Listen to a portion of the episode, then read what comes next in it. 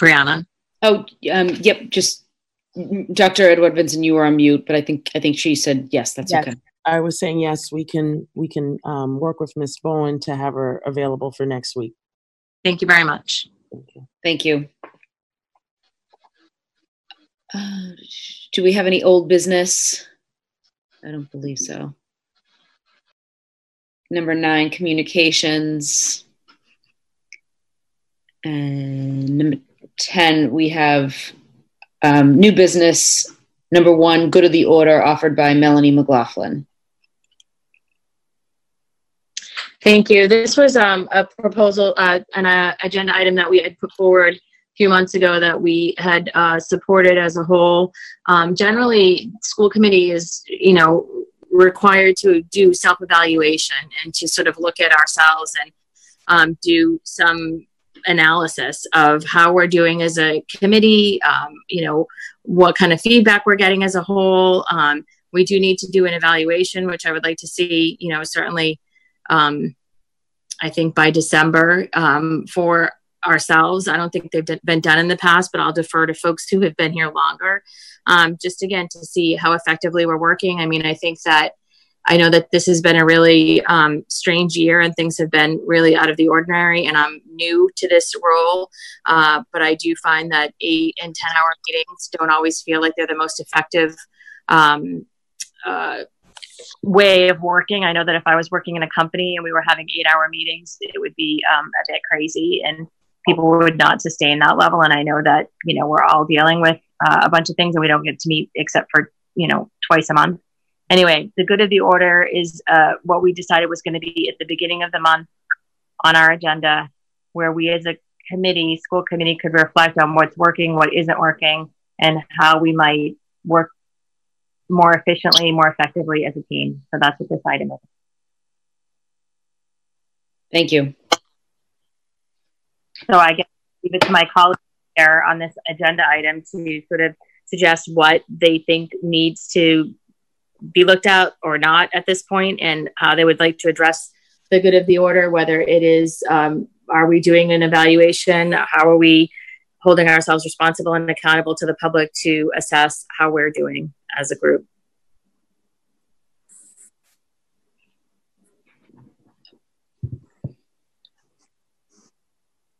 Maybe we can all think about, take a little time and think about that. I've never, our evaluation comes election day, but we can all, if, if no comments are, um, Well, it's a part of parliamentary procedure from Robert's Rules of Order. It's just a it's just a way to you know make sure that the group is working effectively and efficiently. And we did vote to have this um, once a month, and so um, it's again you know also recommended through Robert's Rules of Order that we do some evaluation. I think as we're seeing these bodies working in our city and um, some of the dysfunction, frankly, um, certainly that I've been witnessing. Um, I don't know about the rest of the community. I'd like to have some some protocol around how we're how we're assessing how we're working together and whether it's effective and efficient. So that's what this. Member Ruseau? Yes. Um, can you hear me okay? I switched to different headphones.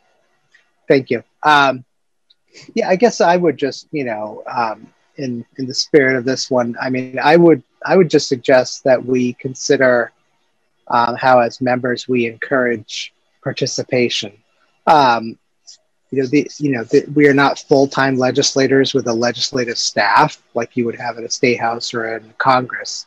Uh, so when we encourage the public to communicate to us, and what I mean by that is to send us a hundred, you know, seven-page emails to all of us individually, um, and uh, we are encouraging it sometimes. I sometimes hear us say these things even in the meetings that, you know, email us all. Um, I, I think that, you know, it, it's, it's not very respectful of people who have jobs and families to expect us to also find another 40 hours in a week. Uh, I'm not complaining about the amount of work. I'm saying, do we really want to encourage the public to, every time they have something they want to say, to think that the only way to say that is to write us each a small novella, when in fact they could come on this meeting and they could speak for a couple of minutes and actually have a dialogue with us. Um, and so I, I think that you know we, we encouraging public participation is really important. Um, I think that there are ways to do it that don't um, make us all have to quit our day jobs just to try and get back to emails. I have 186 un- unresponded to emails in my school committee account. Um, they're all important, and you know, I would say I get, I'm going to get to them, but the pandemic means that there's going to be another hundred, but before the next week is up. But um, you know, that unlike a lot of other jobs, and the city council is in the same boat. We don't have legislative staff like literally every other kind of legislative position in this country, at least, where we have a person, each of us would be assigned a person who would be paid, who could respond to emails and, and you know, do that kind of work. Um, so I, I just would encourage members to not default to, well, email the whole committee, up, you know, and then uh, that just drives the the workload way up. And you know, when I think about the workload that as members I hope we do, is when we have a topic or an issue, is we're reading the research, we're reading, you know, the the papers that would provide us with information so we would be able to pro- actually reach a, a good conclusion in our deliberations. But it's hard to get to those if we spend the whole week just replying to the same email from 50 different people. Um, so that, that's just my commentary on how we might be able to do things better. Thank, Thank you. you. Point of clarification. I appreciate that. I just also feel like, again, being a new school committee member, I mean, we definitely got thrown into the fire with a global pandemic and school shutting down. But also, just like the, you know, normally the onboarding that would, I would assume, would take place, um, we didn't really have a lot of, or the sort of, um, uh, you know professional development orientation or that sort of thing that again i would assume we didn't really have a lot of um, and again on you know you know hearing from the community and that and and feeling like you know even tonight you know that necessarily they're not necessarily being heard even though they may be writing a lot of emails maybe they're feeling as though they're not being heard as much. So i don't know just i would like to you know think about some professional development, think about how we are um, uh, congregating as a team, uh, working collectively, um, because I don't think a lot of the community realizes that we don't work alone. We're not allowed to be one member. We are a group of seven. Um, we are seven votes. And so um, we're not sort of, you know, operating on our own. And in fact, we're not supposed to be operating on our own. So um, that would be some of the discussion I would like to have. Anyway, this will be a weekly, I mean, a monthly at the beginning of the week um, and beginning, beginning of the month agenda item, the good of the order. And so that might be someplace where we can start to think about um, as a team and collectively where we could put items under this agenda item and uh, and think about how we can, you know, work together. But I do appreciate Member Ruseau you sharing with the uh, community. Also, the letter writing. It's this is true, um, and we're all individually responding to these letters um, of 100 and you know 80 or so. Um, as you said, you know, six or seven page, oftentimes, or not six or seven page, but certainly multiple page emails, um, which is a lot. But anyway, that's what this is, and I appreciate your feedback. Member Kreatz. Yes, um, I just wanted to also just mention, you know, to join in with the good of the order. So um, I've been, you know, trying to think of how could we maybe try to reduce the hours for the meetings. That's what I think that's something that we definitely need to work on. Um, we need to respect each other's schedules, um, the administrative schedules, um, you know, the community schedules. You know, we're having these meetings so long that I can't retain anything the next day or I don't remember if I even voted. So I just, you know, wanted to bring that up that I think that it's something that we need to maybe try to work on and I know we're in a pandemic so I know discussions are going on, you know, but you know, I think I don't know what, but if we could, you know, maybe try to do something to, you know, try to like reduce it a little bit so that we can respect everybody's time and that people will get home and get some proper rest to get to work the next day. Um, that, that's just something I wanted to mention. Thanks. Thank you, Member Kreatz. I just would want to say, just in point of information, that I do feel like, again, you know, I remember having a boss when I was younger, and he said, you know, um, just because people work 80 hours a week doesn't mean that they work harder. Um, it just might mean that they're not working as smart, you know. And he, he's and he said, and he was a great boss, by the way, you know, and he did work 40 hours a week, and he had a family life, and he did a really great job of, you know, creating some balance. And he just said that, you know, sometimes it's about um, being effective and efficient. And I do feel uh, that that is something to really consider that these eight, 10 hour meetings um, are, are just far too long. Um, so I, I, think we need to be thinking about that and respecting each other and the community. And I don't know if it's that we meet more regularly, you know, um, like the city council does, and uh, have a sort of a, a limit uh, or not. But I think that it's a really important thing to consider. So I won't ask at this late hour um, for us to be burning more brain cells thinking about that right now, but we will have a good of the order at the beginning of um, October, and um, I'm sure that I'll have more some more specific items under that uh, line item, and I would ask my colleagues respectfully to think of the same. Uh, thank you. Will do. Will do. Thank you, Member McLaughlin. Um, number two, stakeholder engagement offered by Member McLaughlin, tabled at the August 17th, 2020 meeting. Thank you, Mayor. This was regarding um, uh, roundtables and community engagement around uh, the staggered hybrid, remote, um, you know, all that I've been getting from a lot of people in the community. Um, I think people are a little potentially roundtabled out at this point, um, and not wanting to have more conversation. They want action.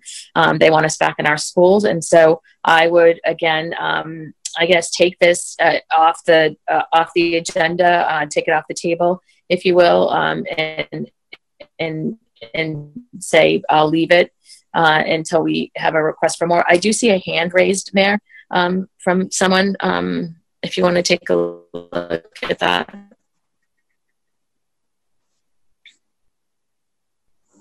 Do you see a hand raised? Don Linessi? Don?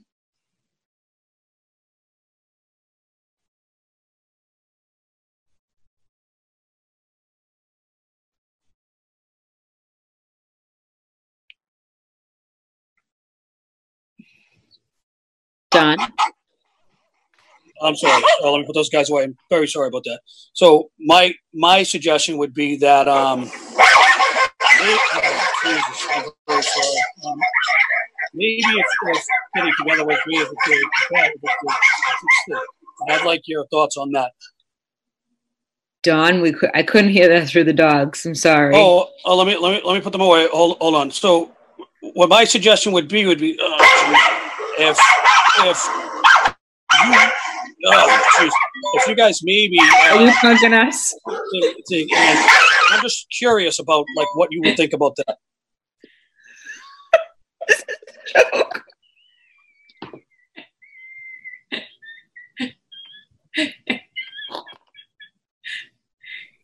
Much appreciated at this hour.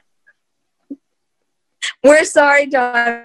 We also didn't get it again. It was all dog barking, and then you said, What would you think of that? Can you try again? I don't think there's anything really. Thanks, Don. I needed that. Um, we just started to maybe get together and, and with less hours about the and with that.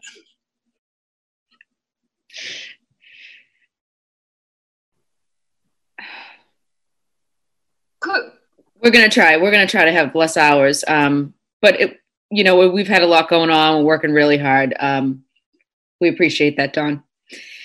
Um, we have number three, whereas Medford Public Schools, in cooperation with the Medford School Committee, must create an annual operating budget, and whereas it is the responsibility of the district to provide up to date and accurate information, and whereas the budget process must be fully understood by both school committee members and the community.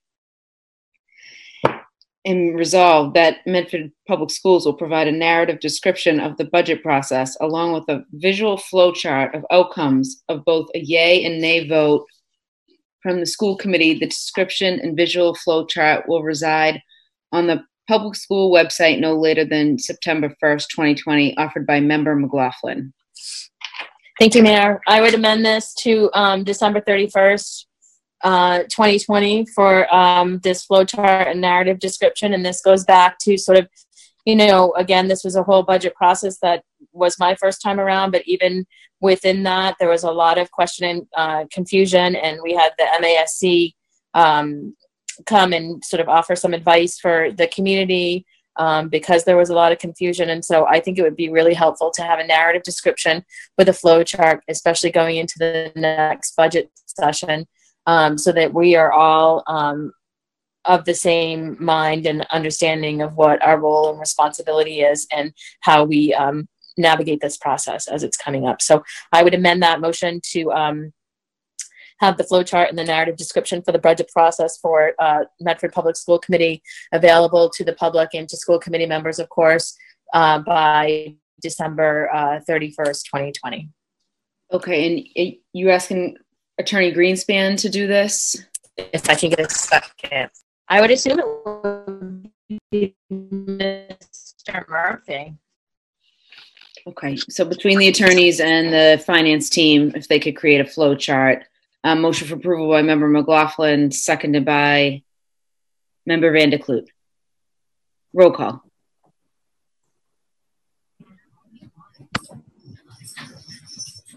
Paulette, you're Right. muted. Yeah, Kathy Kreatz, Yes.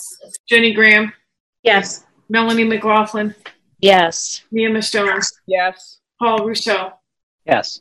Paulette Van der Kloot, yes, Mayor Lungo-Koehn. Yes, seven in the affirmative, zero in the negative. The paper passes. Number four, resolution on the disciplinary practice of, of suspension.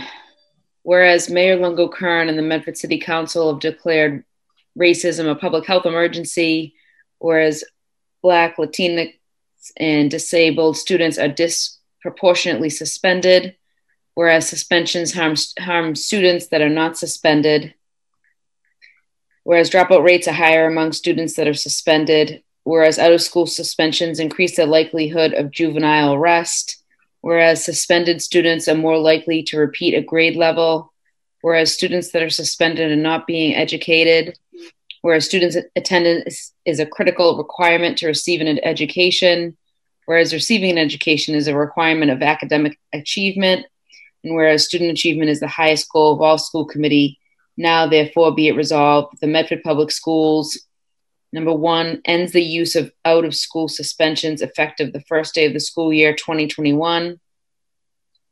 Two, provides for the con- continuation of a learning environment for every in school suspension. Ensures that in school suspensions will not occur in isolation without instruction or rehabilitative counseling. Number four, selects alternative tools for use in discipline, such as restorative justice and five, incorporates any funding requirements to ensure the implementation of the selected alternatives with fidelity in the next budget cycle, offered by Member Ruseau. Mayor? Yes, Member Ruseau. Thank you. Sorry to have this at such a late hour. um, so I felt like this was somewhat self-explanatory. I do have references for a bunch of the items, um, and I'm happy to share those with the public. Um, I think one of the more interesting ones, other than um, the obvious disproportionate suspensions, one of the more interesting pieces of research was that the students who are not not actually suspended are also harmed by their fellow students being suspended, um, and that's I think that's an important consideration. Um, not that the disproportionate use of suspension for our the students that were listed there that's obviously critical as well. Uh, but it was just a big surprise to me to find research that showed that the the quote unquote good students, i.e., the students that are just not being identified as committing any infractions, are also very much harmed in their own education. Uh, so um, I initially had thought that maybe we should send this to subcommittee. um, so that we could talk about this endlessly and disagree endlessly about whether or not we would actually do this. Um, I am not, uh, my opinion at this point in time, given that we're in a pandemic and that scheduling meetings is so challenging right now, um, is that if we approve this tonight, that the superintendent is more than welcome to come back with suggestions for changes or uh, exceptions, and we can certainly take those up. But this, everything is just a work in progress, so we can approve this and then make any fixes we need to make at a later date. Um, but if we don't approve it, then it just goes into the black hole of trying to get another meeting scheduled. And then um, before you know it, we're in the middle of a budget. And then um, we never have enough time. So I would hope that my colleagues would um, would vote to approve this and get it moving. Uh, so I obviously will motion to approve. Member Vanderkloot and then Member Kreatz and then um, Mr. DeLeva. Hi, I really wanted to just ask the superintendent to uh, comment on this and um, whether us going ahead uh, and improving it and to give you to then come back and amend it, whether, Yeah. if need be, whether that, that works for you. So, um, I understand the spirit with which the resolution was presented. And, um, I am a proponent of restorative justice practices. And as a district, we do need to seriously look at all practices and look at what our data is saying to us. Um, to make a blanket, statement though and say that we um, would not have any out of school suspensions. Um, I really think that we need to reconsider the wording. I understand, again, the spirit with which the resolution was written, but there are situations and circumstances, extenuating circumstances, where an out of school suspension is warranted. Um, it's not the norm. It's not something that happens all of the time, and we do need to examine our practices. And through providing training with restorative justice and, and being aware of um, what students looking at data and looking at what our data says, we can definitely make significant changes to disciplinary um, practices here at the high school. But again, I do feel there are extenuating circumstances um, that are the exception and not the norm, where an out of school suspe- uh, an out of school suspension, although the student is not physically in school, um, symbolically at the same time, um, the other students that could be impacted or could be involved, that symbolically they would feel that um, whatever may have transpired, an appropriate um, discipline is being meted out. So, um, you know, I definitely would like to have much, much further discussion about this resolution. And I did want to propose that we do bring it to the subcommittee to be able to have further discussion. But to say effective school year 2021, um, that no student um, would experience an out of school um, suspension, um, I, I just think that that is not realistic. I believe strongly in progressive discipline, restorative justice, but I also believe that there are some behaviors which are not tolerable at all. And um, for those seriously egregious behaviors, out of school suspension um, is you know is the last stop before we're talking about expulsion because the next the next level is if the behavior is beyond uh, something that is tolerable that myself and or any member of the community would truly tolerate um, we would have to look at expulsion. But i do not think out of school suspension should be used just because a student is chewing gum. Um, there really needs to be a very very serious reason. And the strong disciplinary um, measures that are usually taken happen at the secondary level. And so um, I just feel we should bring this topic to subcommittee, but I do feel that discipline is necessary um, there needs to be a consequence, uh, a reasonable consequence based on what the behavior is. So I, I just wanted to respond, but I know there are other members who who would like to weigh in as well. Thank you, Dr. Edouard-Vincent. We have Member Kreatz, Mr. DeLeva, Dr. Cushing, and Member Ruseau. Yes, um, thank you for the resolution, um, Mr. Ruseau. Yep, so I am in favor of restorative justice um, in house suspension. Um, however, at the same time, you know, I, I understand um, what Superintendent Edouard-Vincent is saying, you know, that if there was some incidences that were extreme cases, you know, I feel as though there would have to be some sort of a clause in this resolution. And at the same time, I had several questions, you know, um, how would this be um, facilitated? You know, would it be um, a, you know, a subset classroom? Who would facilitate? Um, you know, we didn't receive a report with the breakdown of school brains with the number of suspensions. Um, I felt as though myself, I think it should be sent to the subcommittee. I was thinking of maybe tabling it and sending it to the subcommittee, rules and policies. That's where I was thinking with the best subcommittee to go to, you know, to have a discussion because as it is as a resolution, you know, you know, I I mean, I can go and I can look at, you know, different sites on my own. And I've had experience with very close friends and, and family members who have been suspended, you know, and, you know, I really want to make sure that students are in school um, to reduce, you know, you know the rate of dropping out of school and that they can get the education and the academic help help that they need. Um, but i just had a lot of questions and um, you know i just wanted to you know just share um, my you know my opinion um, where i'm just you know i'm thinking about that it would have to go to a subcommittee for a discussion with the entire you know with the subcommittee and have something worked out so that we can have more information presented than just the resolution that's what i was thinking but once again i'm in favor for the um, restorative justice in-house uh, suspension for students keeping them in school and you know giving them a chance to grow and learn from their mistakes Thank you.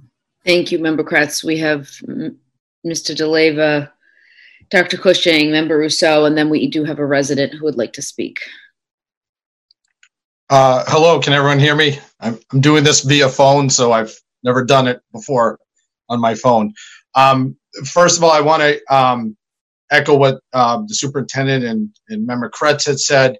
Um, I am definitely for restorative justice. I think it is a, a vital part of learning, uh, being part of a community, and understanding how a person affects that community. I do want to state that there have been laws that have been implemented on, um, you know, Chapter 222. I know that's a lot of jargon, but in 2012 we had to enact something which was happening in 2014, which was ensuring that education was still in place uh, during suspensions of that nature. And I want to make it clear too that you know, there are suspensions that are laws, 37H and a half, 37 three quarters, that have been then brought up that we need to, uh, you know, address in, in certain cases because safety is a number one factor. On the other hand, I do see the points of of understanding what that action is, and I agree with the superintendent where we're saying this suspension should not be given nilly, uh, willy nilly. If there's an emergency suspension. There's a procedure in place by law that the superintendent needs to be notified that we are doing an emergency suspension. And there's also, you know, the basically you have to give people the opportunities to, you know, to explain their cases and things before a, a suspension's even implemented based on Chapter 222. So there's a lot, what, what I'm basically trying to say, there's a lot of procedural pieces here that we've been working on through the years to improve this practice. But I agree, it should not be something that's willy nilly. The other part that I want to make clear is that we did have a uh, opportunity for change program at both the middle school level and the high school level when I was the middle school principal there. And uh, previous to our new superintendent, which not so new an- anymore, you know, those got cut from the budget um, for other needs. And that was a program where we had a counselor that was working with a student. Yes, they were doing work, but they were also doing exit tickets uh, so that we could find a way of changing things and making it more restorative. Um, but the staff, you know, that that program sort of dissolved because you know we didn't have the funding to continue on with it. So I just want to kind of make sure that you know where I want things to be adjusted, I do feel that a subcommittee and having more of these discussions and bringing more data in front, sort of like what we did when we had an attendance issue uh, regarding something that occurred over the weekend, and we worked together to to figure out how to address that and change that as a policy. So uh, I know I've taken a lot of the time here, but I just want to kind of make sure that um, that we're all doing this together in the right way. Thank you. Thank you, Mr. DeLeva. Um, Dr. Cushing. Uh, good evening again, everybody. Um, so um, I respect and support the um, the underpinnings of why this is being put forward. Um, but there are certain areas under the law that Mr. that Principal DeLeva mentioned. Um, there are four specific areas that allow for the exclusion of a student that are considered to be the big four um, of school offenses um, that warrant emergency uh, removal, followed by a formal hearing before the principal. Those are assault of a staff member, uh, bringing weapon or drugs to school, uh, and being charged with a felony that has a direct causal connection to school. Um, that could be a sexual assault, that could be a physical assault, it could be um, something that rises to a felony. Now, that is not just the police filing the felony with the court, it is the felony being accepted and logged in at the court. Um, and so those are four uh, pretty major and pretty severe things. The reason why the, uh, the laws were changed, as Principal DeLeva mentioned, in 2012 was because of uh, abuse uh, of principles uh, of, of suspension and over suspending of certain uh, student populations. I think that a focus on restorative justice, uh, working with Suffolk University Center that focuses on uh, restorative justice, um, intensive staff trainings for our school administrators and teachers, um, and really focusing on the um, the proper uh, use of our forms and procedures uh, that we put out to the principals last year that were uh, all legally vetted um, forms and procedures, uh, I think is going to go a long way to helping us to um, reduce suspensions. I think, though, that any change that is put forward, it is exceptionally important for us to maintain the statutory and legal um, supports that have been put in place and um, even though Chapter 71, Section 37H and three quarters, uh, that was added in 2012 and went into and went into effect in 2014.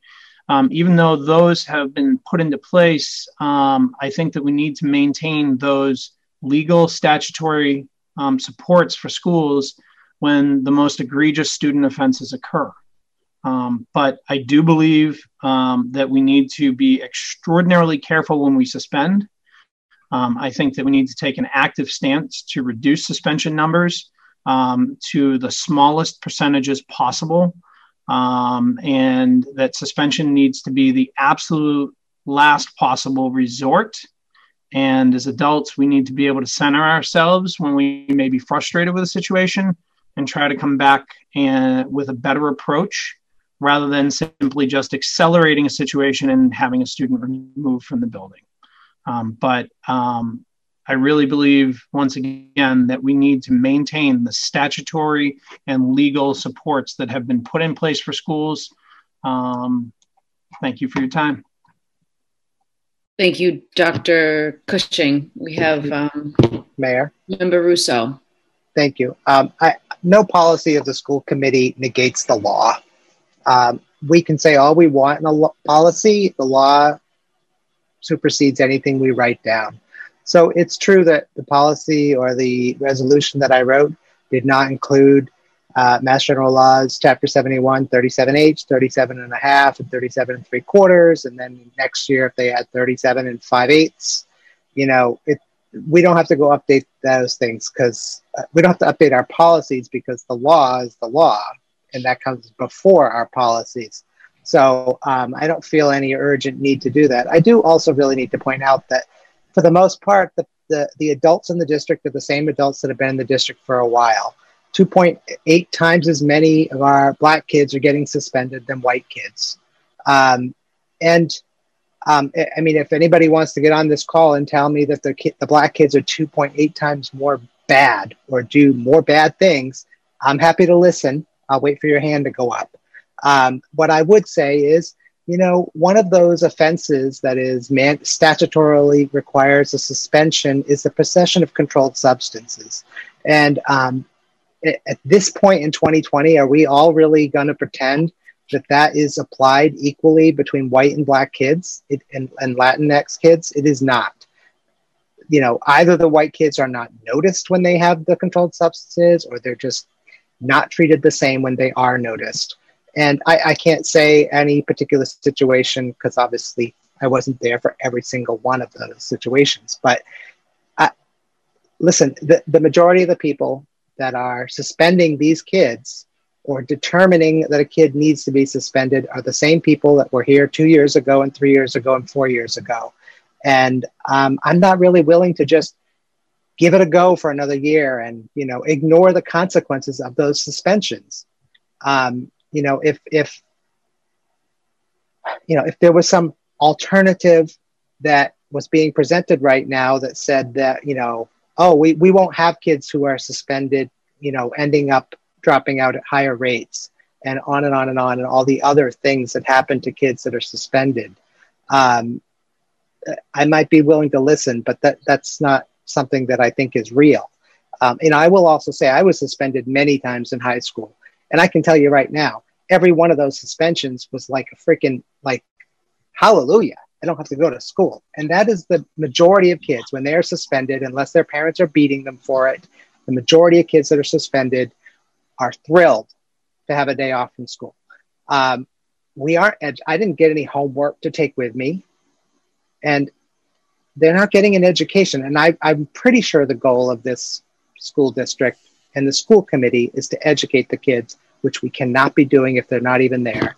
So I, I don't have any interest in delaying this um, or sending it to the subcommittee, although obviously that's a, up to the committee to do.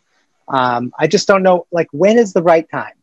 You know, th- there never seems to be a good time for these kinds of big changes um, you know, sure we have a pandemic, and last year we had a budget crisis, and this year we'll ha- next year we'll have something else. It's never going to be the right time for the kids that are getting suspended, and those kids are disproportionately Black, Latinx, and disabled kids as well. Although I didn't run the stats on that uh, on that category of um, our students, but I, I, just don't know why we would wait if if it, this does not negate the law even though there's no exceptions written into this resolution. So. Yes, Member Van der Kloot.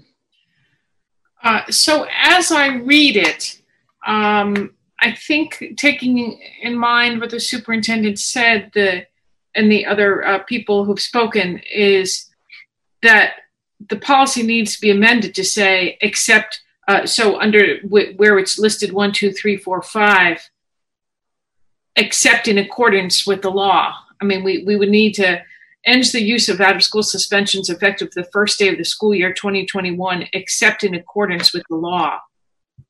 Um, I mean, we, we, we would definitely need to uh, add that clause for it to Remember, be appropriate to be a policy. I, I, Mr. Murphy. I would, sorry, I, I, would just say that I, I don't, I'm fine with that amendment, but I would say that literally every policy we have ever passed that's the case and we don't write that in there. So why are we going to start here? Because it's been brought to our attention that there are legal um, uh, uh, places that that we need to follow, and so I'm not going to write a policy that we openly know is ag- against the law. So you know, Paul, I totally understand where you're going with this, but I also need to it, it just makes sense to me that you would add that. We, they were articulated very clearly by Dr. Cushing, uh, what they were. Um, and I, I guess um, um, you know, I don't have a problem sending it to subcommittee. We're going to meet on subcommittees. I mean, if people have other issues, I don't know if there's other practical issues. Um, I, you know, I think I think that everything else makes sense to me.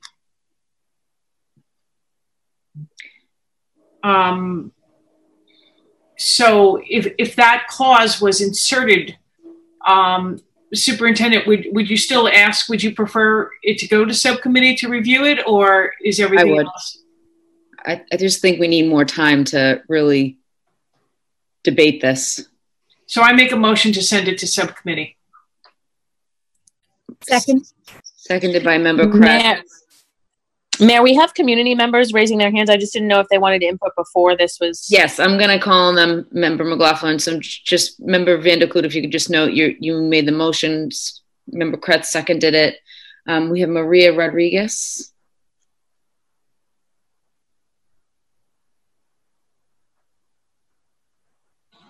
Hi. Um, I have a child of color. Um, I've had a few others. I have one now in the school. And I want to say that by the time these kids get to suspensions, there's been a history of being called out for smaller infractions like dress code or being in the hallway or other things that um, my child experiences at her school on a regular basis. So, while I, whatever you decide about this, I think it is, you can't solve this if you don't start looking at how the discipline is applied in the middle schools, especially. Um, I don't have any issue with the elementary school stuff, but the middle school I'm finding to be not fair. And the kids all know it. That if you're, you know, white, you can wear very inappropriately um, inappropriate clothes that are very against the dress code and if you're black that you will get called out for that so i think while i'm all for this and i whichever way it goes you can't it's like you can't solve the cocaine problem if you don't get the kids in the beginning when they're starting to use drugs it the, already at middle school they're feeling that this is not fair that's all thank, Thank you. you. Thank you for speaking out. Um, Nay?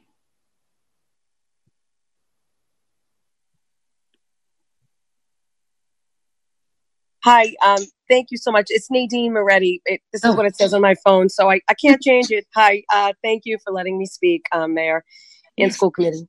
Um, I think what I, I just want to touch upon is that, you know, these these resolutions um, where they might be important, you know, in the grand scheme of things like for certain agendas, what what pains me this evening is that, you know, we, we're not even going to be in school quite possibly. Um, you know, the plan, hopefully, it, it does work out for us and uh, that staggered hybrid does occur. But I don't even know how we would be discussing suspensions as a whole, and these children may not even be in the school. I don't. I, I guess I don't see the importance of it. My my head is boggled that you know my junior still will not be in his electrical vocational necessary you know classes this week. So I, I just think it as a parent listening to this, and I know it's been a long meeting, I, I jumped on very late. Um, so I can see where you guys are all tired. I, I just don't understand the importance of this topic at the very moment. Um, that's all I really wanted to say. Thank you. Thank you, Nadine. You're welcome. Thanks. Cheryl?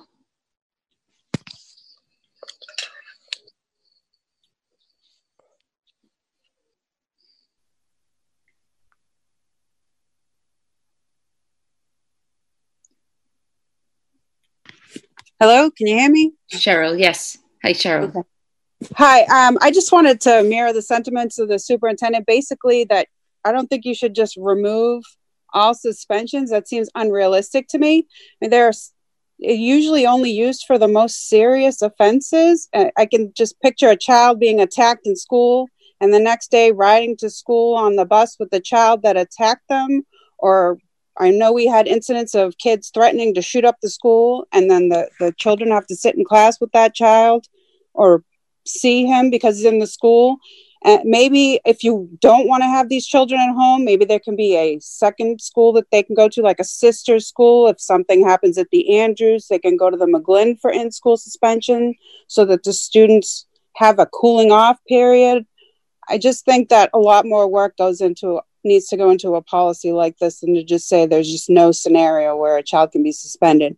I'm also concerned that I, I think it's great if we offer some counseling to the child that has done the offense, but perhaps also to the child that was victimized. I just think that we need to look at the whole thing. I know bullying is a very huge issue in our schools, and I hope that we can move to address that as well. Thank you. Thank you, Cheryl. Okay. Sam Fuller. Thanks for taking my call. I'm very sorry. I'm just real nervous. But my question is, um, uh, um, for the um,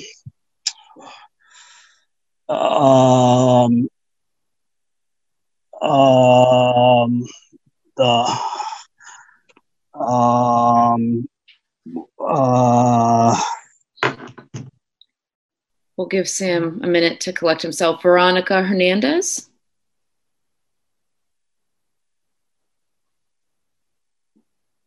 Hello. Hey. Hi. So, um, my thing is, you know, I, where Cheryl said um, suspensions are used for the most um, like serious cases. I will say I was suspended my senior year in high school for chewing gum. Um, it, that's definitely not the case. I am, I was a black student and I did see a lot of my peers be suspended for the slightest things where there were a lot worse things going on. So I absolutely love that um, Paul is suggesting this um, just because, you know, I do have family and little cousins who still go to Medford to middle schools to high schools and they're dealing with the same issues that I dealt with and um I just I'm 100% in support of this. And I think that people should really look into what people were getting suspect what they were and are getting suspended for. Um, because I can absolutely say they are not for the worst cases. And um, bullying I think is kind of like a different subject. I know bullies who have never even been suspended. So yeah that's kind of just my input on this whole thing. Thank you Veronica Uh, okay, so there's a motion on the floor by member Van der Kloot, seconded by member Kreatz, that we send it to subcommittee to review in its entirety and be able to fully vet. Roll call vote. Member Graham? Yes. No. Um, sorry. Uh, Kathy Kreatz? Yes. Mea Mustone? No. Uh, Melanie McLaughlin?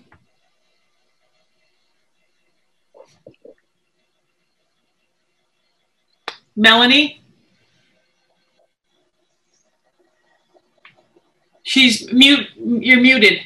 Yes, somebody had to unmute me. Thank you. I didn't have the uh, opportunity to do that. Um, I am going to say yes for a subcommittee review.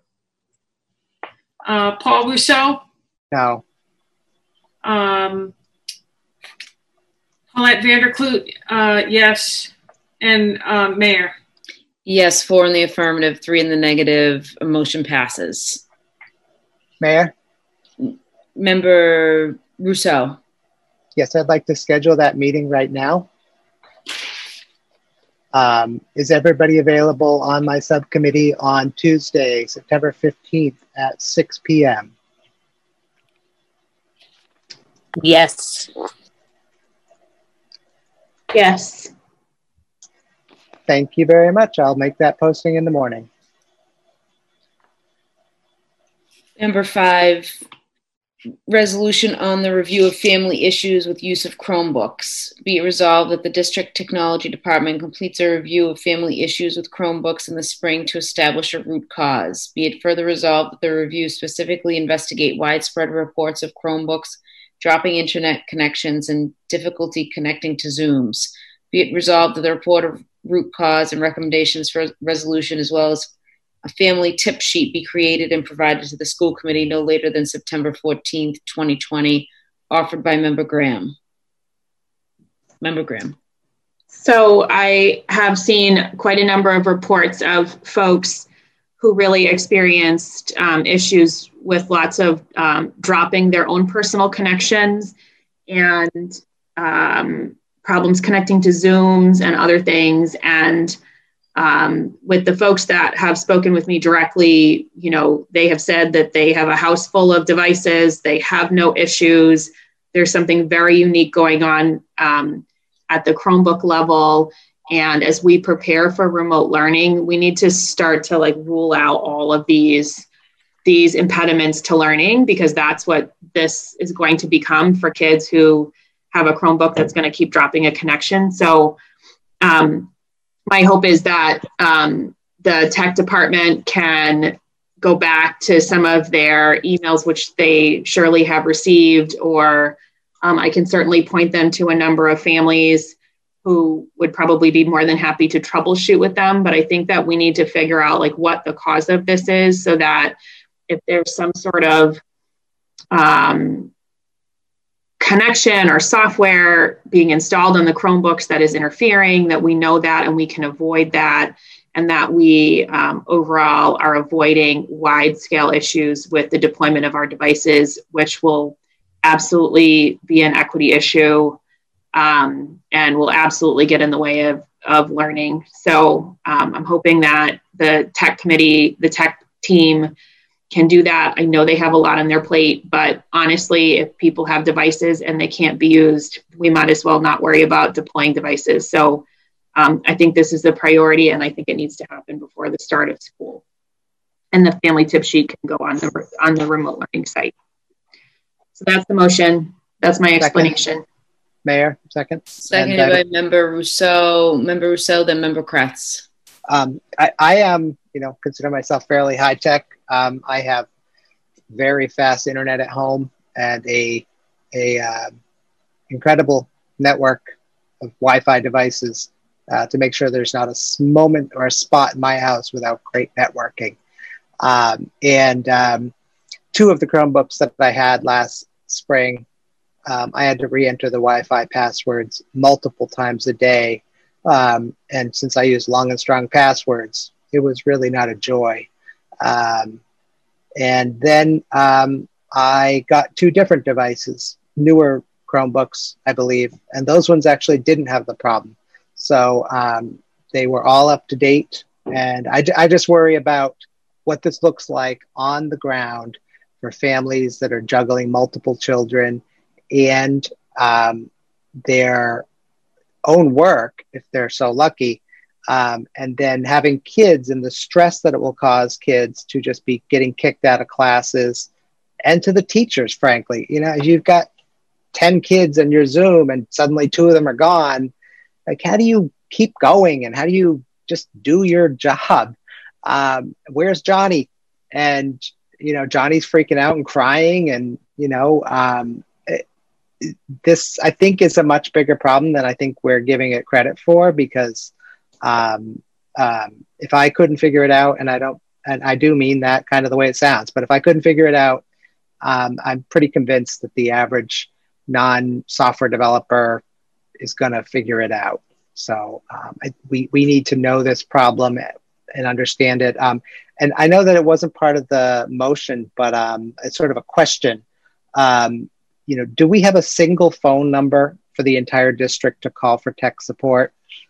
Um, and if not, I would urge that that be created. Is the superintendent could answer that question or somebody? We don't. We don't have it, Paul. Um, I, I'll just say that we're in the process of looking at our phone system. There are a number of infrastructure issues we need to adjust um, in some way, and I think that having some hotlines of that nature would be an important thing to have. I, perfectly honest, I don't think that we do, um, but we don't. I don't even know who that is. I, I trust. I trust that voice because you've probably been around longer than me. Don't. And I, we're gonna get. We're gonna have to do some work on the phones. This would be a good idea to put on that list. Okay. Thank you.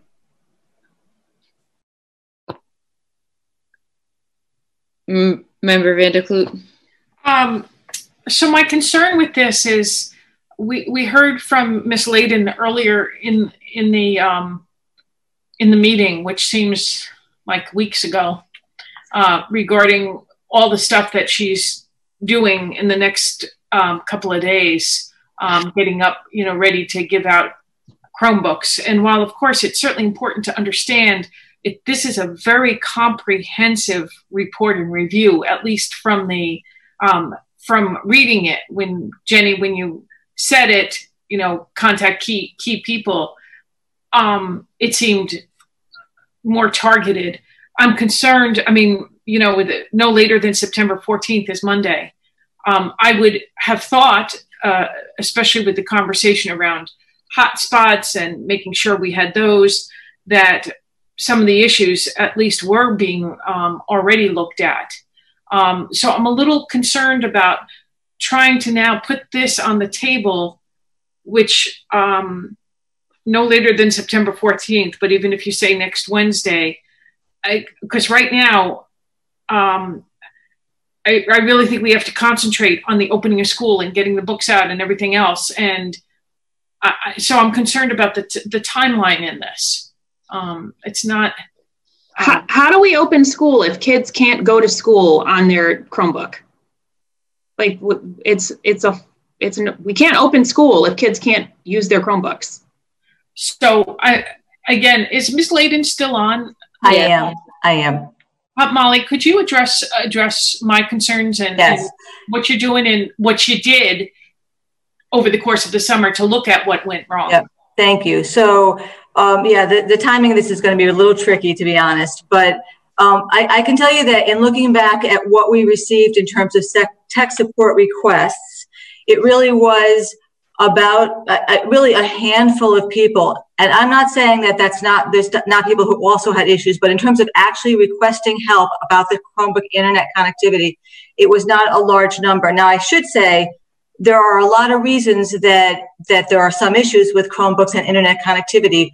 Certainly not us alone. Certainly, you know, lots of issues around lots of devices around the state but there's a lot of there's a lot of complexity that's very hard to deal with from a tech support end. So what goes on in someone's home internet situation is very difficult for us to assess. You know there could be 16 kids using video games. There could be two really good laptops that work but a, a chromebook is a lower end device and it may it just may drop a little easier than someone's home computer that they're using from work that's a $4,000 laptop. That's just the reality of the processor and the internet card. And I mean, that's so some of that is the nature of just using a less expensive device. But there are a lot of people who didn't have that issue. So it's very difficult for us to frankly troubleshoot 4,000 devices with what we have in terms of resources beyond responding to tech support requests. So if a device doesn't work, we can certainly replace it. There's some tips that we can do. We know if you're on a Zoom meeting and you're on video, it certainly eats more bandwidth. So you can turn off your video. We know that there are some things like if you go through Zoom in the browser versus the extension on a Chromebook, that helps some. It seems to be a little bit more stable. So there's some things like that we can address. But to be honest, it's very difficult if the device is working for us to troubleshoot everyone's home internet situation beyond that. And we, the ones we've had, we've tried and we have done some of that. But with our current staffing, you're adding literally, you know, 4,000. When we go one to one when all the devices come in, we're talking about 4,000 devices plus all the staff who are teaching remotely, which we also had to troubleshoot. So it's just, it is just a matter of trying to do what what we can with what we have. So I don't think it's an issue of when we put these devices out the door, 90% of them are not connecting well. A lot of people are not having that issue, but some are. And we are certainly committed to trying to make those work. But we do have some limitations in terms of home, home internet situation, what we can what we can intervene on and then supporting all the you know we can make sure the device works we can make sure we can give them tips we can make sure let's exchange devices that aren't working and we'll provide hotspots for people who need that. But some people have unreliable internet. They have, we can see it in the meetings, right? You have things going in and out, even here with people who are using devices that aren't Chromebooks. So to try and troubleshoot all those variations is, is tricky. Um, so we are committed to do what we can, but I don't think it's an issue of 2,000 devices go out and they're all not working because of people's internet. I, there may be, we, we did not get a lot. We got some, and I heard of some, and it's certainly we do know we looked at a lot of things across the state with other directors. We know it's not device specific, it's not age of device specific, it's not you know, it's it's all the same platform of Chrome. There's nothing that we're adding on that's additional software. It's not filtering that's slowing it down. It's not a network. It's reliant on someone's home internet. And any device we've sent home was working on the internet in the school. That's a straight shot through. So it's just it's just tricky. So we're committed to trying to make that work, but it's it's a it's a difficult situation for us to try and troubleshoot for everyone's home internet access. Uh, we don't give unsharpened pencils to kids to write. And I feel like that's where we're headed right now. Like unsharpened pencils, go ahead and go write a novella for us. Like all I'm asking is that we take the people who I sent screenshots to Molly on the 27th of August with specific families who had these recurring issues. I don't think it's fair of us to say that people didn't have problems. There was no place for them to call to get their problems resolved. So the fact that people didn't reach out because they were drowning in their own stuff in the spring, like I don't think we can say nobody had problems, but I also don't think it's sustainable operationally for us to be telling everybody to call Molly to troubleshoot when we could spend a little bit of time up front with a handful of people to try to figure out what the problem is and determine if there's something more systemic that we can do to stem the chaos. Like, all I'm asking is that we do what we can to stem the chaos of the first day of school. And I don't think that's too much to ask. Where 65% of our families don't want to do this at home. And here we are, like, tell them they have to anyway. Like, can we just try to make it a little bit easier. It this is immensely frustrating for everybody, but telling everybody to call Molly is is not sustainable when it comes to troubleshooting devices. Well, we do have, I mean, we had, and we had in the spring, we have a tech support email address that's staffed by the tech support staff. And, and, and that was what is the turnaround time, Molly, on the tech support email address? What's how fast can I expect a turnaround? it depends what it is. So if you're asking about when you can trade, we have everything that comes in. If I'm, can I change my device? Can I come in, which we couldn't have them do every day during the closure. It had to be considered safe. So it depends on if they need a new device. Do they need an adapter? Do they need a new power cord? Do they need, so that was pretty quick. So depending on what came in is how long it would take to fix it. If, if, they just need to swap the device, we swap the device. If they needed software issues, if they wanted how to get into Google Classroom, the, the, the requests were quite varied. So I can't give you an easy answer to that we have nothing open. We had nothing that stayed open. We didn't get. You did send those screenshots. We got. We dealt with what we got. Did I respond to those families? And in the last few days, no, not in the last few days. Did we in the spring? Yes. We're, we're trying to get. We're trying to get a whole lot of devices out the door with a very small staff. My staff just came back, so so uh, our, I'm not saying we're setting them up for not working. I'm saying this is there all there is what what we can do is what we can do and we're trying to get them all out and then we're trying to make sure that they all work and we're trying to give internet to people who don't have reliable internet which may be some of the issues or it may be the device or it may be the timing of the day or there's just a lot of things that we can't control outside the school that we can control in the school building so you know we are open to suggestion but it's it, it's very tricky to figure that out short of sitting on the phone with people which is what we did when the people did, that did ask in the spring Okay, we have um, member Van der Kloot had her hand up. Member Kreatz, Dave Murphy. Uh, I'm, I'm willing to yield to my colleagues first. Member Kreatz. Well, thank you. Um, yeah, so I'm I'm concerned about the connectivity, um, and at the same time, I'm just really concerned that Molly's working, you know, overtime, you know, trying to get ready for the start of school and the distribution of the devices and the hotspots and, and so on. I just think that the time frame is a little bit too short.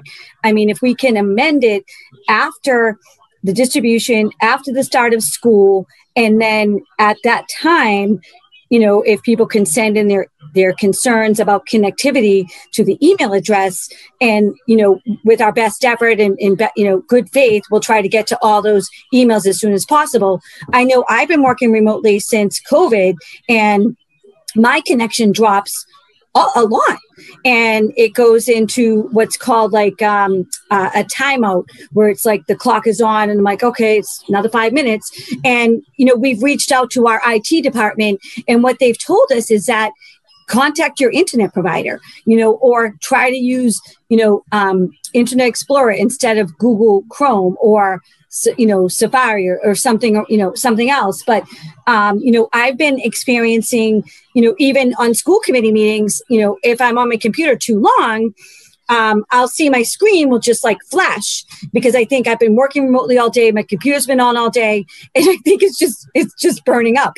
You know, I mean, I've experienced it where I just kind of get booted out of a meeting, and I don't know why I didn't do anything differently. I wasn't even like my hands weren't even on the keyboard. So I mean, I just wanted to just you know add my concerns are that I just think that the timing, you know, having this done by September 16th, it's just not it's just not a, a feasible date for, you know, for Molly Laden at this time. That's just my thinking. I just wanted to share that. Thanks. Mr. Murphy? Thank you, Mayor. I, I, I just I feel like in, as part of this conversation, it, we should be very clear as to what the specific ask is of the motion. My understanding is that the committee under this motion would be directing the administration to provide a report um, detailing the specific problems that occurred uh, previously and to generate a family tip sheet that could be disseminated to families to help them when there are inevitably some troubleshooting issues that need to take place. So, if I could just ask uh, through uh, the chair to Ms. Graham, is am I correct that that is essentially the two asks that are incorporated into this motion? Um, yeah, as long as you are intending to try to assess a root cause. Yes, I mean, and I think the only without identifying that root cause, we're just increasing the likelihood that these types of problems you know, repeat themselves uh, for a period of time that we don't know as, as how long it's going to be in terms of being primarily remote. So um, our, I think the only concern is that in the limited time we have before uh, the school year opens, we want to get as we, we need our staff to be focused on getting technology into the hands of students because any delay in doing that, um, you, you know, is going to render the problem of connectivity moot if they, if they don't actually have uh, the infrastructure that they need. Um, I think that the family tip sheet, we're going to want that generated within the course of the next week to make sure that they're using it as quickly as possible.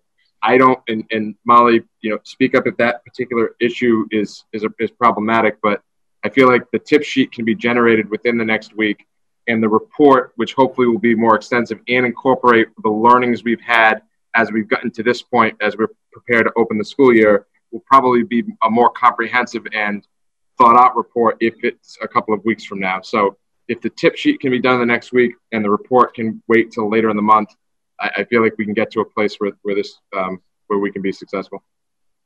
Great compromise, Member Van der Kloot. Yeah, I can I concur. I think that that that would do it.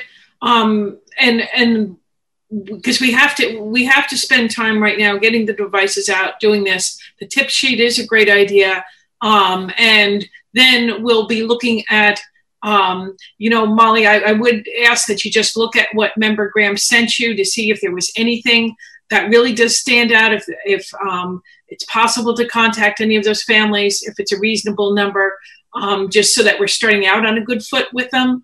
Um, but um, you know, to then put off a more comprehensive report for a couple of weeks, so you could then say what's happening now. Um, so uh, I don't know whether Member Graham is willing to amend her uh, motion. Um, uh, if she would, I would certainly support it then. Um, if she doesn't, I can't support it as it is. So I just want to be clear that having a device in hand is half of the solution that we need to get kids back to school, right? Like they need to be able to see their teachers on Zoom and it's a week before school. We haven't done anything to make parents ready for this, except to tell them there's a lot of change coming. It's going to be different than it was in the spring.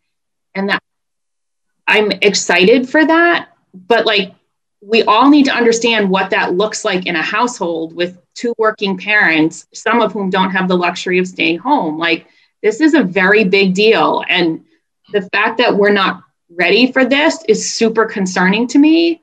I'm fine with the report coming later, but somebody needs to call a handful of families and talk to them on the phone and say, what is it that happened? Let's figure out what the problem is.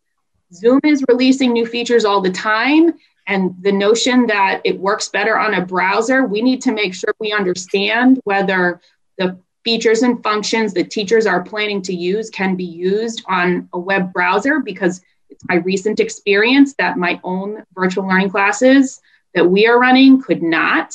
So I, I just don't want there to be chaos on the first day of school after having shortened the school year by 10 days, investing in all this energy for the teachers so that they can be ready and then have us like not be able to get students to the, the proverbial table to consume the education. So I, I'm fine with that, but I would really want somebody to actually reach out to the families that I sent on August 27th that could have been done at any time before now. And I'm sorry that it's a crunch, but I, I, I, I, think this is really important and we need a phone number and somebody needs to staff the line so that when a kid gets kicked out of a Zoom and doesn't know what to do, there's some place for them to go. Like these are the operational things that need to be in place for this to work. So I'm fine with that change to the report being end of September, but that tip sheet has has got to be first of all, it has to be meaningful, and second of all, it has to go out before the start of school. Mr. Murphy, then Mem- Member McLaughlin. Just very quickly, um, uh, we agree that with the need for responsiveness um, and uh, whatever whatever group from the handful that you've just referenced will be contacted before the end of the week. The tip sheet, uh, in addition to having it done within a week, uh, by the end of the first week of school, we will update it. And so if there are additional tips that become apparent to us, we'll make that a living document so that we can offer amendments going forward. But, but to give as much peace of mind as possible to families, we'll make sure that that is circulated and disseminated during the first week of school. And we appreciate um, the patience with regard to the additional time to put together a more comprehensive report. Member McLaughlin? Thank you. Um, thank you, Member Graham, for bringing this up. I think the tip sheet is really important. I appreciate that the flexibility around the report. Uh, uh, however, I am confused.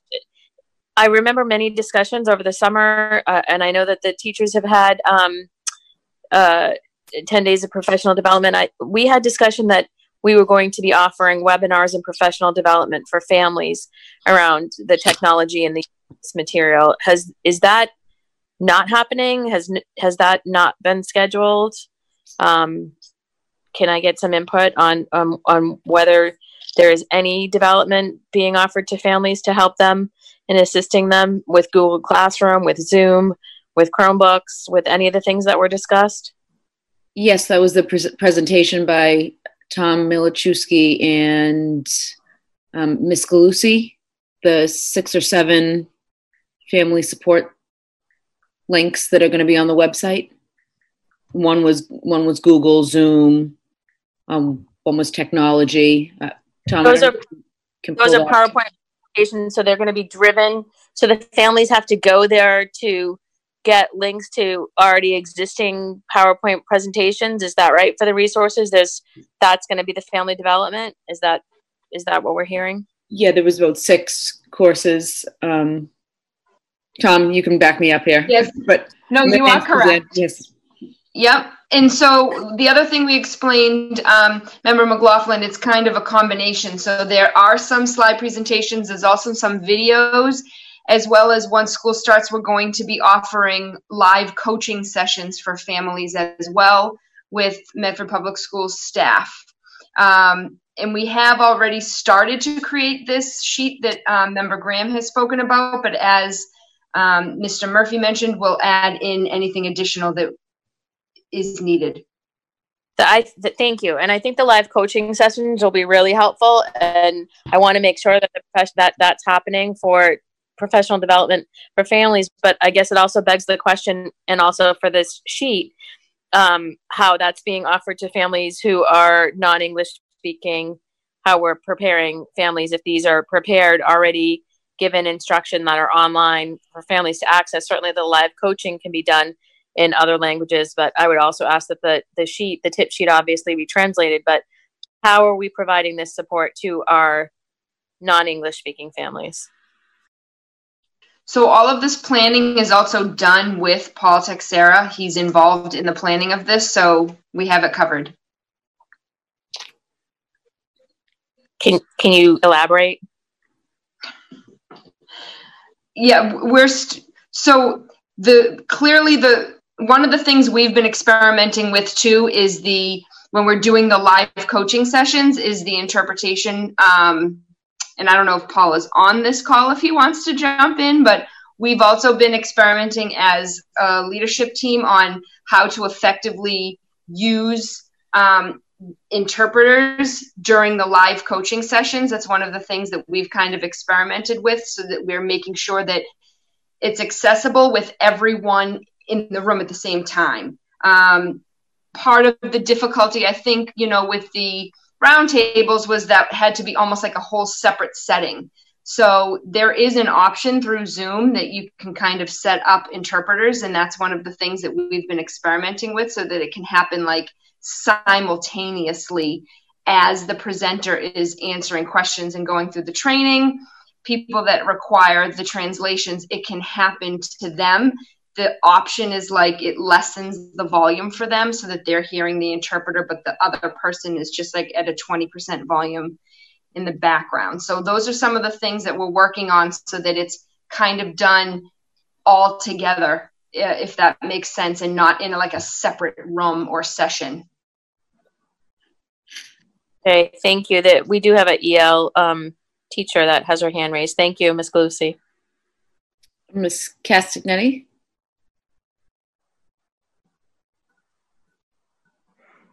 Um, I brought this up before. We have a wonderful technology teacher at the McGlynn School who is Portuguese speaking. She's native Brazilian and she is wonderful. During the period when we were out in the spring, I can't tell you how many of my students she called the parents, walked them through how to set up Google Classroom, gave them her personal cell phone number, said, call me anytime. So, and she's more than willing to do something. She had said it several times. She would be more than willing to have a class for parents. So I think something like that should be taken advantage of. She's wonderful. I can't say enough good things about her. And I will defer it to Paul. Thank you. Mr. Teixeira. Okay, I'm unmuted. Yes, I already reached out to her and we talked about. It. She has her own website and it's in Portuguese, and um, she'll follow what the you know she doesn't want to step on anyone's toes in terms of the district with what we're doing, um, but she can jump in on that. So once this is all fully developed, um, we'll take it and make it accessible to a variety of languages. And I do want to jump in, um, Mr. Teixeira, because the the slides that I had previously mentioned and gone through in descriptions that are from Stacy Schulman's staff, they're all they have all been translated. Just to clarify. Thank you. Great, thank you, thank you all.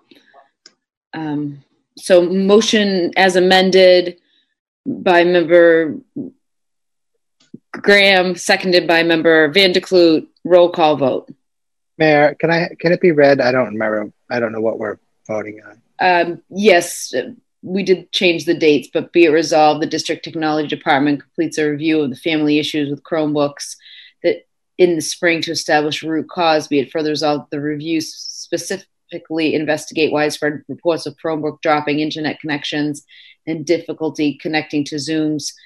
Be it resolved that this that the report of root cause and recommendations for resolution, as well as a family tip sheet, be created. The tip sheet shall be done before school starts on the 16th, and the report shall be done no later than the last day in September.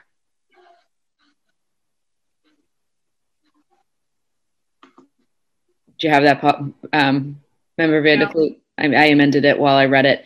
Right. Um, well, So roll call vote. yeah. So Jenny Graham, Yes. Kathy Kreatz, Yes. Mia, Miss Stone, Yes. Yes. Melanie McLaughlin, Yes.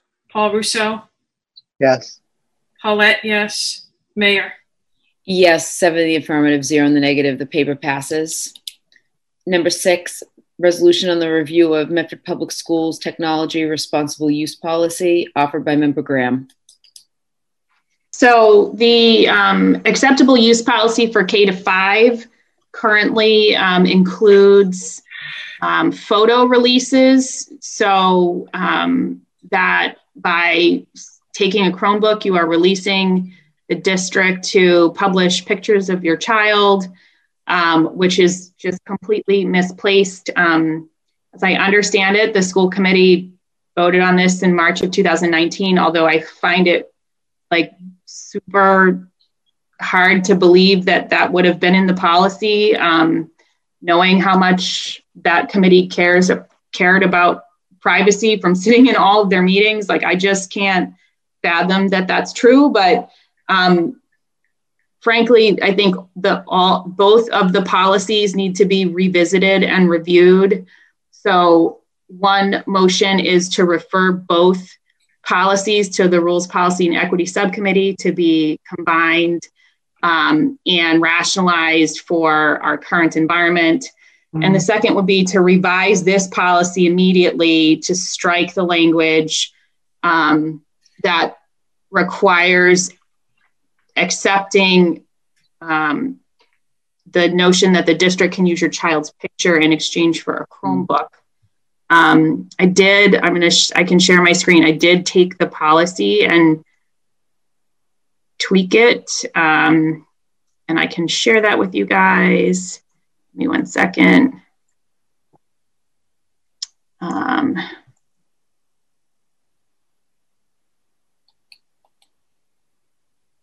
um, okay, so um, I just changed the date to today.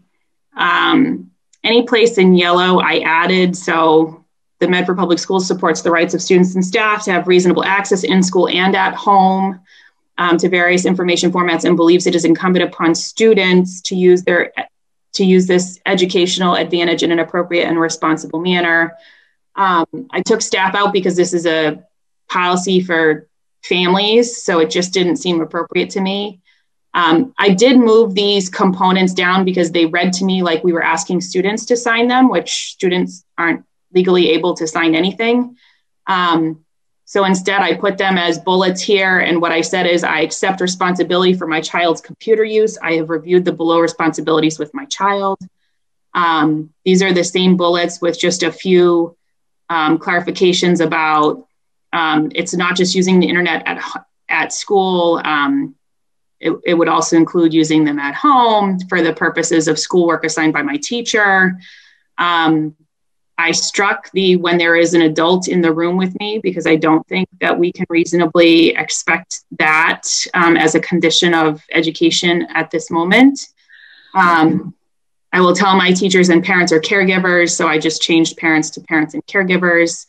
Um, I will not copy anything. So all of this was from the prior policy. I did strike these two um, components, which is I give permission for my child's name to appear in the student, school, and or district web pages should one be developed. I understand that the school will not publish my home address or phone number. And I give permission for my child's photo to appear on the student, school, and or district web pages should one be developed. So those two things would be um, removed from the policy, effective immediately. Um, and then I have um, read the Medford Public Schools um, district contract for computer use and reviewed it with my child. I understand the access for education. So um, all I did was strike, essentially strike those two things and write this as though we're expecting parents to sign off because kids can't. Um, and then I think we need to approve this tonight. I know that there are people out there who are not signing up for Chromebooks because they are unwilling to let the school use their child's name or photo. Um, and that is, as written, what we are allowed to do. So we need to pass something tonight to strike that.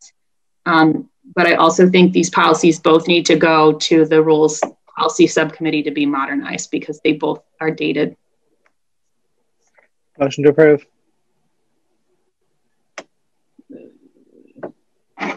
Member Van der Kloot? Yes, so uh, I'm willing just to strike the the piece, and I agree with Jenny that then we should send this uh, to rules and regs because, quite honestly, the problem is, and Jenny, I'm sure you've done a marvelous job but we really shouldn't be, you know, this is the first time I've seen this, your revisions, and, you know, we're six and a half hours into a meeting. Um, so I certainly will vote to, to strike the, the offending bit and to send this to the rules and regs. Um, uh, and another option would be to take a look at it um, just on, on, on the revisions that Jenny made, uh, um, just to expedite it, would be for um, us to strike the first part, and then if this could come back on our agenda next week with Jenny's revisions, that way we would all be able to look at it uh, in the next couple days. Um, would that work, Jenny?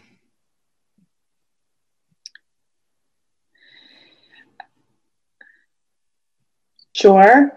Yeah. But I mean, I, I think I added like seven words. I I think everything No, else Jenny, is right now exactly on my the same. screen, I can't even see the seven words. I'm sorry, but that's the way it's coming through right now. I don't know why. Um, you know, again, I, I, um, I just, I just hate to do a, a, you know, change a policy with just, you know, so little reflection. Let me hear from my colleagues, though. I'm, I'm I okay. Feel, I feel close to brain dead. Yeah, no, I just think in the future, I think this is great, and I thank Member Graham for doing it. But maybe shoot it to the superintendent so she can blind carbon copy it all to us before the meeting, so just so we can review. This seems like a somewhat. Um, I did. It's not an extensive policy, so I it's more understandable. But yeah, I'm feeling a little the same as Paulette. So, so, so, Ma- Mayor, yes. if, if I could, I would uh, like to amend Jenny's motion that we strike the first offending part uh, about needing whatever to do the picture, and we uh, put it on the agenda for next week uh, with the copy with her highlighted changes, just and so that we can ex- expedite uh, its acceptance, but not not finalize it tonight. Yet, yet I agree that we need to get children to sign up for needing Chromebooks. So yeah, I don't know the right answer. Um, just trying to Mayor? bring it through. Mem- Member McLaughlin. I am okay. I, I generally would be of the same uh, mindset in terms of just having some time for process and you know to be able to uh, send it and review it for next week. But I think given the time frame that we have here, and clearly this was had to be an overspending or something because I can't imagine that anyone would exchange you know pictures of their children for use of the computer or Chromebook. Um, in in being reasonable. So I, think I'm okay with um, moving this forward, especially given the time frame. So that's sort of my two cents. Oh, Mayor, um, can I'm I ask if- And Oh, um, if you could put it on page one, Member Graham, while Member Kreatz speaks, please. Thank you. Yep. Yep, thanks. Yep. So I'm okay with striking the, the language that um, Ms. Graham has put here. Um, I do think that in the future, we do need to start sending documents like this through the policies subcommittee. Um, I know that's what was done before, where we would have subcommittee meetings to review policies. Um, but I understand that, you know, we need to get these students need to get their Chromebooks. So I do think that we need to expedite a vote tonight so that we can get students can get Chromebooks and they can feel safe getting them. Mayor, Member Van der Kloot? can I ask a member of the administration just to weigh in? And, and um, again, I'm being very honest here. You know, I can't literally see all the changes that were made because I've got this teeny tiny writing. I don't know what happened. Uh, is there, does this seem all consistent with what we want to do and say? And has, uh, should we just go ahead uh, this evening or is there reason to review for any other reason? And why was the language for the internet s- struck? Just out of curiosity. So all of these bullets were just moved to the bottom here because up here it read as though we were expecting the student to sign off on this, which they can't. They're not 18. Um, so instead, I said, I have reviewed the below responsibilities with my child, and they are the same exact bullets, with the exception of the highlighted yellow words, which just adds an acknowledgement of the fact that there are both parents and caregivers in our midst. Can, can I can I step in for a second? This is uh, Yes. Molly Laden again. So I just want to give a little bit of background on this. So this is the policy that parents sign each year at the beginning of the year, and we don't take separate pieces out, which is why some of it doesn't seem to align with specific situation right now for each use of the technology. So it's covers all those uses and the technology teachers review these acceptable responsible use policies with the students at the beginning of the school year. And that's why it's written as i will use this. It's not a matter of their consent their families their parents sign the consent but the students are reviewed and they also sign it in the course of the technology curriculum so they understand acceptable use responsible use of technology of the internet safe use of the internet the, the kinds of expectations behavioral expectations of using it. So it's both used for teaching uh, effective use of technology, responsible use, as well as parent consent. So some of the things, so that the specific image issue can certainly be taken out and put into a um, a media photo release. It was in there mostly for like classroom websites.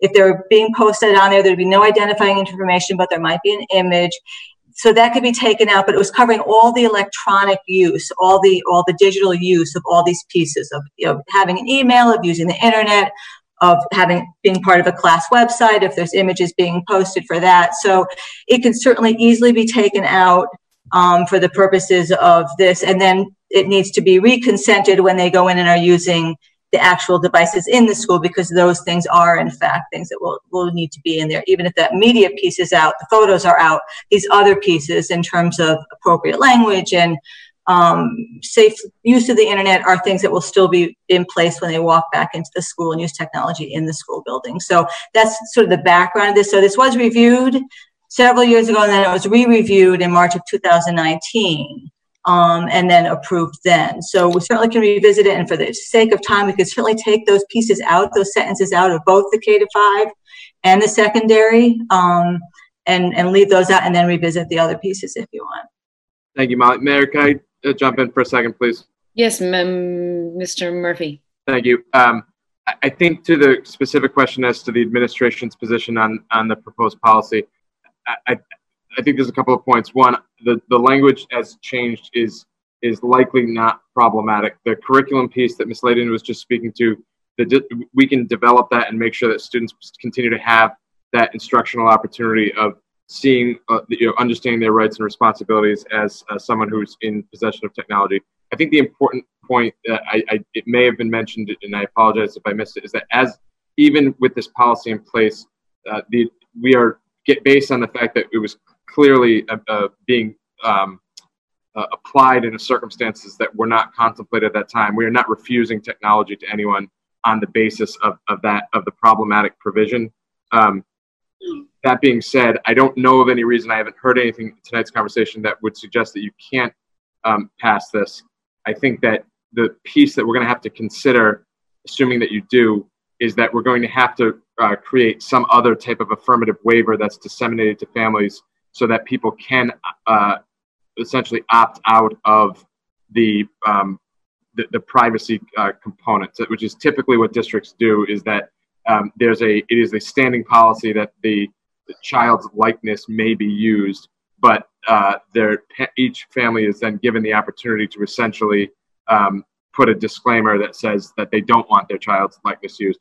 Absent this, and if this is being used as broadly as as my understanding is that it's being used, we'll need to uh, issue some other type of reverse waiver to make sure that we have that um, liability protection, and we can and, and we can do that, and that and that will be fine. So based on all that, I don't see any reason why you why you couldn't pass it. There's just a few other things that we'll have to do um, as a result of the the new policy being adopted. Okay. Mayor, I, who was that? Sorry. It was me. Honestly, if we're not going to, if you guys don't want to pass this language, uh, fine, but we shouldn't talk about it next week because it's band-aid language on a policy that needs to be wholesale rewritten. I was just simply trying to clean it up and make it look a little bit more in alignment with our current situation. But if we're not like, I don't think it's worth our time next week to look at a band aid when the real answer is to bring both policies to the policy committee and let them do the real work of creating a single policy or policies, like whatever it is. So if you just want to strike the two sentences, that's fine.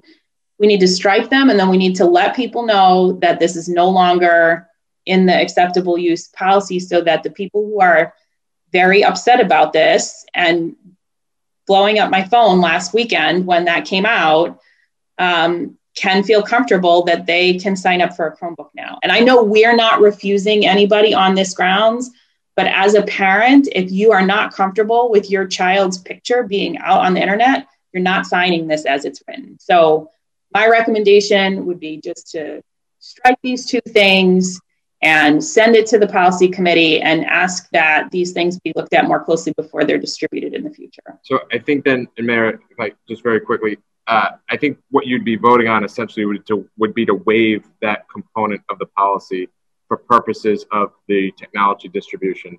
And that action would be something very easy, frankly, to communicate to community members who are concerned about this. And then the policy subcommittee can do the work of, of drafting a policy that is responsive to all the various situations that we've discussed tonight. Mm-hmm. Okay. Motion for approval by member Ruseau, seconded by Second.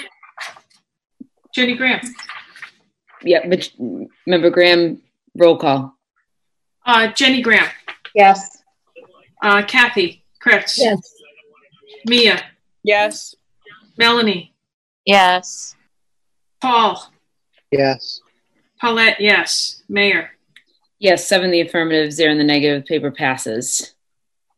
Um, next, we have three condolences. Be it resolved that the Medford School Committee express its sincere condolences to the family of Joan N. Murray, aunt of former school committee member Aaron DiBenedetto. Be it resolved that the Medford School Committee express its sincere condolences to the family of Wayne Sargent. Mr. Sargent was a former Medford Vocational Technical High School HVAC metal fab teacher and an avid supporter of the MBTA. And last, be it resolved, the member School Committee expresses sincere condolences to the family of Joan Alstrom, aunt of school committee member Kathy Kreatz. If we may take a moment of silence.